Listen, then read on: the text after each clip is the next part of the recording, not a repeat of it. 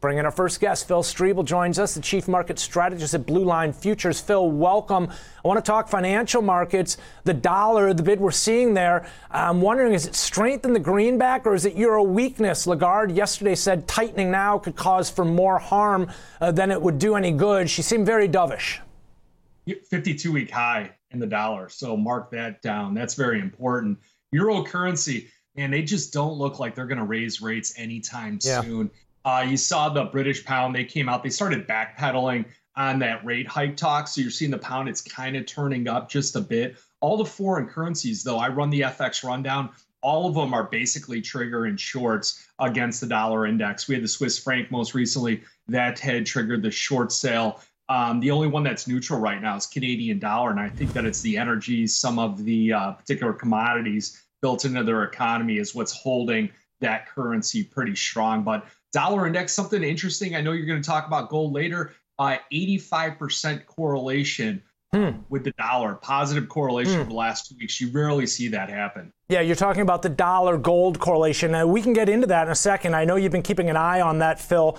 Uh, I just wanted to get your thoughts uh, real quick as we actually speak to or provide some visuals to your point here. You brought up the uh, other foreign currencies. I'm glad you did because we mention again oftentimes how the dollar is well, the dog gets that gets wagged by the tail. Here we're looking at the dollar. Here's the euro currency. Look at the weakness there. The big move lower over the last four or five days. You can see that, and then just to your point here, the dollar to key levels. We're talking levels we haven't seen since July of 2020. Now, uh, the Canadian dollar, I've been kind of pointing out how it really hasn't been joining into the upside in terms of the move in crude. And now that crude's lost some of its momentum, it's going to have a hard time getting anything going. Uh, but let's talk a little bit about that gold trade just real quick because it's not what you normally see when you see a strong U.S. dollar. It seems to be suggestive that, uh, again, inflation narrative is a little bit more of a concern for investors and more prevalent in terms of their uh, thought process as of recent. When again, you see rates for the most part kind of sideways, but these inflation numbers on the rise, CPI a lot higher than expected. The dollar spiked, and uh, for the most part, again, so did gold.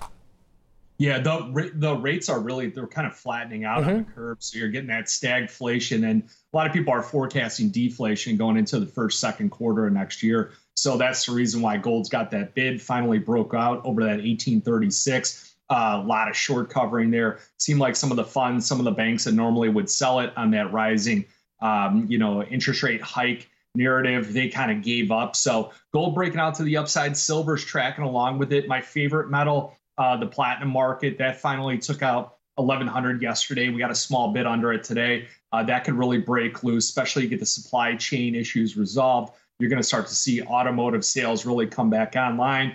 They're not going to allow those higher uh, car prices get away from them. They're going to want to flood the market, take advantage of high prices as much as possible. So that platinum demand is going to continue to rise on up. So I think really platinum could be the one that goes to you know twelve hundred and fifty dollars and be one of your best performing metals. Uh, coming up for the next six months. Here we're looking at platinum right now, and we're actually going to talk commodities again a little bit later, but it all sort of ties in when we're talking inflation and ultimately why gold, the dollars on the rise, rates tie right into this thought. And I want to get your uh, thoughts on the yield curve. But real quick, while we're talking metals, here's copper, which has been much more sideways.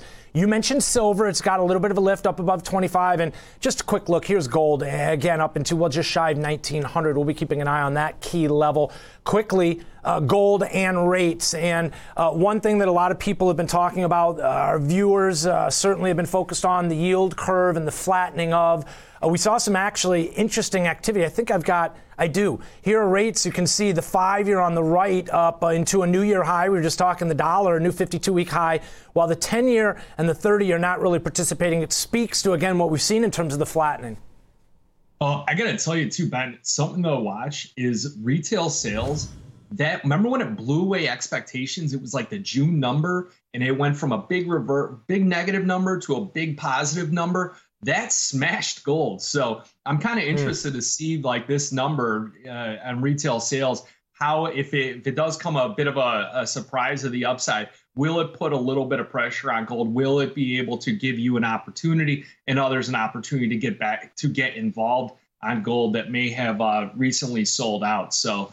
Uh, that's something we're definitely watching. And then again, on retail sales, something that's really interesting is that retail sales have been going up personal income's going down. So I don't know where people are getting the money to spend all this, but uh, you know they're out there, they're at the shops, they're buying things. I did notice uh, again with the personal income.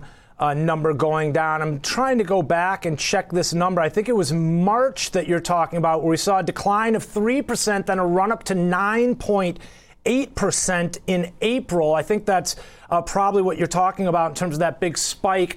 Let's talk about treasuries, what we should be watching for in terms of some of the inflation uh, uh, measures in the coming weeks and coming days, and uh, uh, because ultimately we're talking rates and the yield curve and what we've seen there potentially creating a headwind for uh, the move up that we started the show off talking about the indices, which at this point, again, it seems like with rates, the 10 year, the 30 year in this range, it's still very supportive of the move up in terms of equities, uh, the risk on environment that we've been talking about, and, and uh, again, pointed to with the charts as far as the new all time highs recently and how all four are holding above the 50 and the 200 day moving average the the 10 year note that's the one that's um you know it's it's done real well continuing its trend down breaking down. It's got one of the largest position over like the last 52 weeks. You pull up like open interest uh, look at the commitment of traders. It's got the largest short position on over 52 weeks. The bond market that's one it got a little tricky because you look um, it threatened to break back out to the upside. So it trapped a lot of people um, they quickly unwound their their shorts there. Reverse went long, and I think that they're trapped. If they get that breakdown through like 158, they'll end up surrendering uh, on the long side. So I think the one to be short really is uh, the 10 year. I, I think it's got less volatility. Uh, it's been a little bit a little bit better of a trade. So any kind of rally on 10 year futures, you want to be short in those. I'm seeing, uh, well, in terms of the futures here, nice little area of consolidation that's been forming, a lower extreme right around the one lower end of the 130 handle. The upper extreme just shy of that 131 handle. So again, certainly a well-defined area to look at and gauge that next. Line chart. I am. Hold on one sec. I want to. I want to pull that up because uh, I think it's. Uh, here's the tenure on the daily. Before we do the bond chart, just the tenure on the daily, you can see the trajectory lower, but that's where I was going next. Here you can see the bonds on the hourly. They haven't really broken down to the same extent, but they're certainly forming a bit of a range here as well. And I've got the daily up here as well. Your thoughts on this daily? Yeah, that was where if you look back at that that spike where we came back up back three, four, five sessions ago. Yeah. Um, that was the one that a lot of people panicked and covered their shorts. They thought that we were going like deflation, and uh, you know they actually got long there. So they'll surrender those soon, and I think that you'll see bonds. They'll make a new low on hmm. that chart here pretty soon. All right, that gives us something to watch. Last but not least, Bitcoin significantly lower this morning. Uh, what are you watching there, Phil? I, I, I bought some Bitcoin at like sixty thousand. So you know, I think it's the bottom of the range. And, um, you know, I was trying to come up with where would I tap out of it? You know, if it broke like 58,000, I think I'd, add, I'd add some more down there, but I don't know, man, it could go a lot lower. So, you know, it's, uh, that's going to be a tough one. I'm going to have to really, uh, you know, get the pencil paper and the glasses out, look at this one, measure map it still holding above the 50 day moving average. Let's pull this chart real quick because, Phil, what I'm looking at is a bit of a range that's forming. It looks like the lower extreme being that 57, 60,000 area. In theory, this is, well, I like to say if the Bulls are still in charge, uh, you'd expect them to step up at some point quick. We'll keep an eye on this one, currently down 5.5%. Phil, always appreciate you joining us. Thanks for giving us part of your Tuesday morning. Phil Streible, the Chief Market Strategist at Blue Line Futures.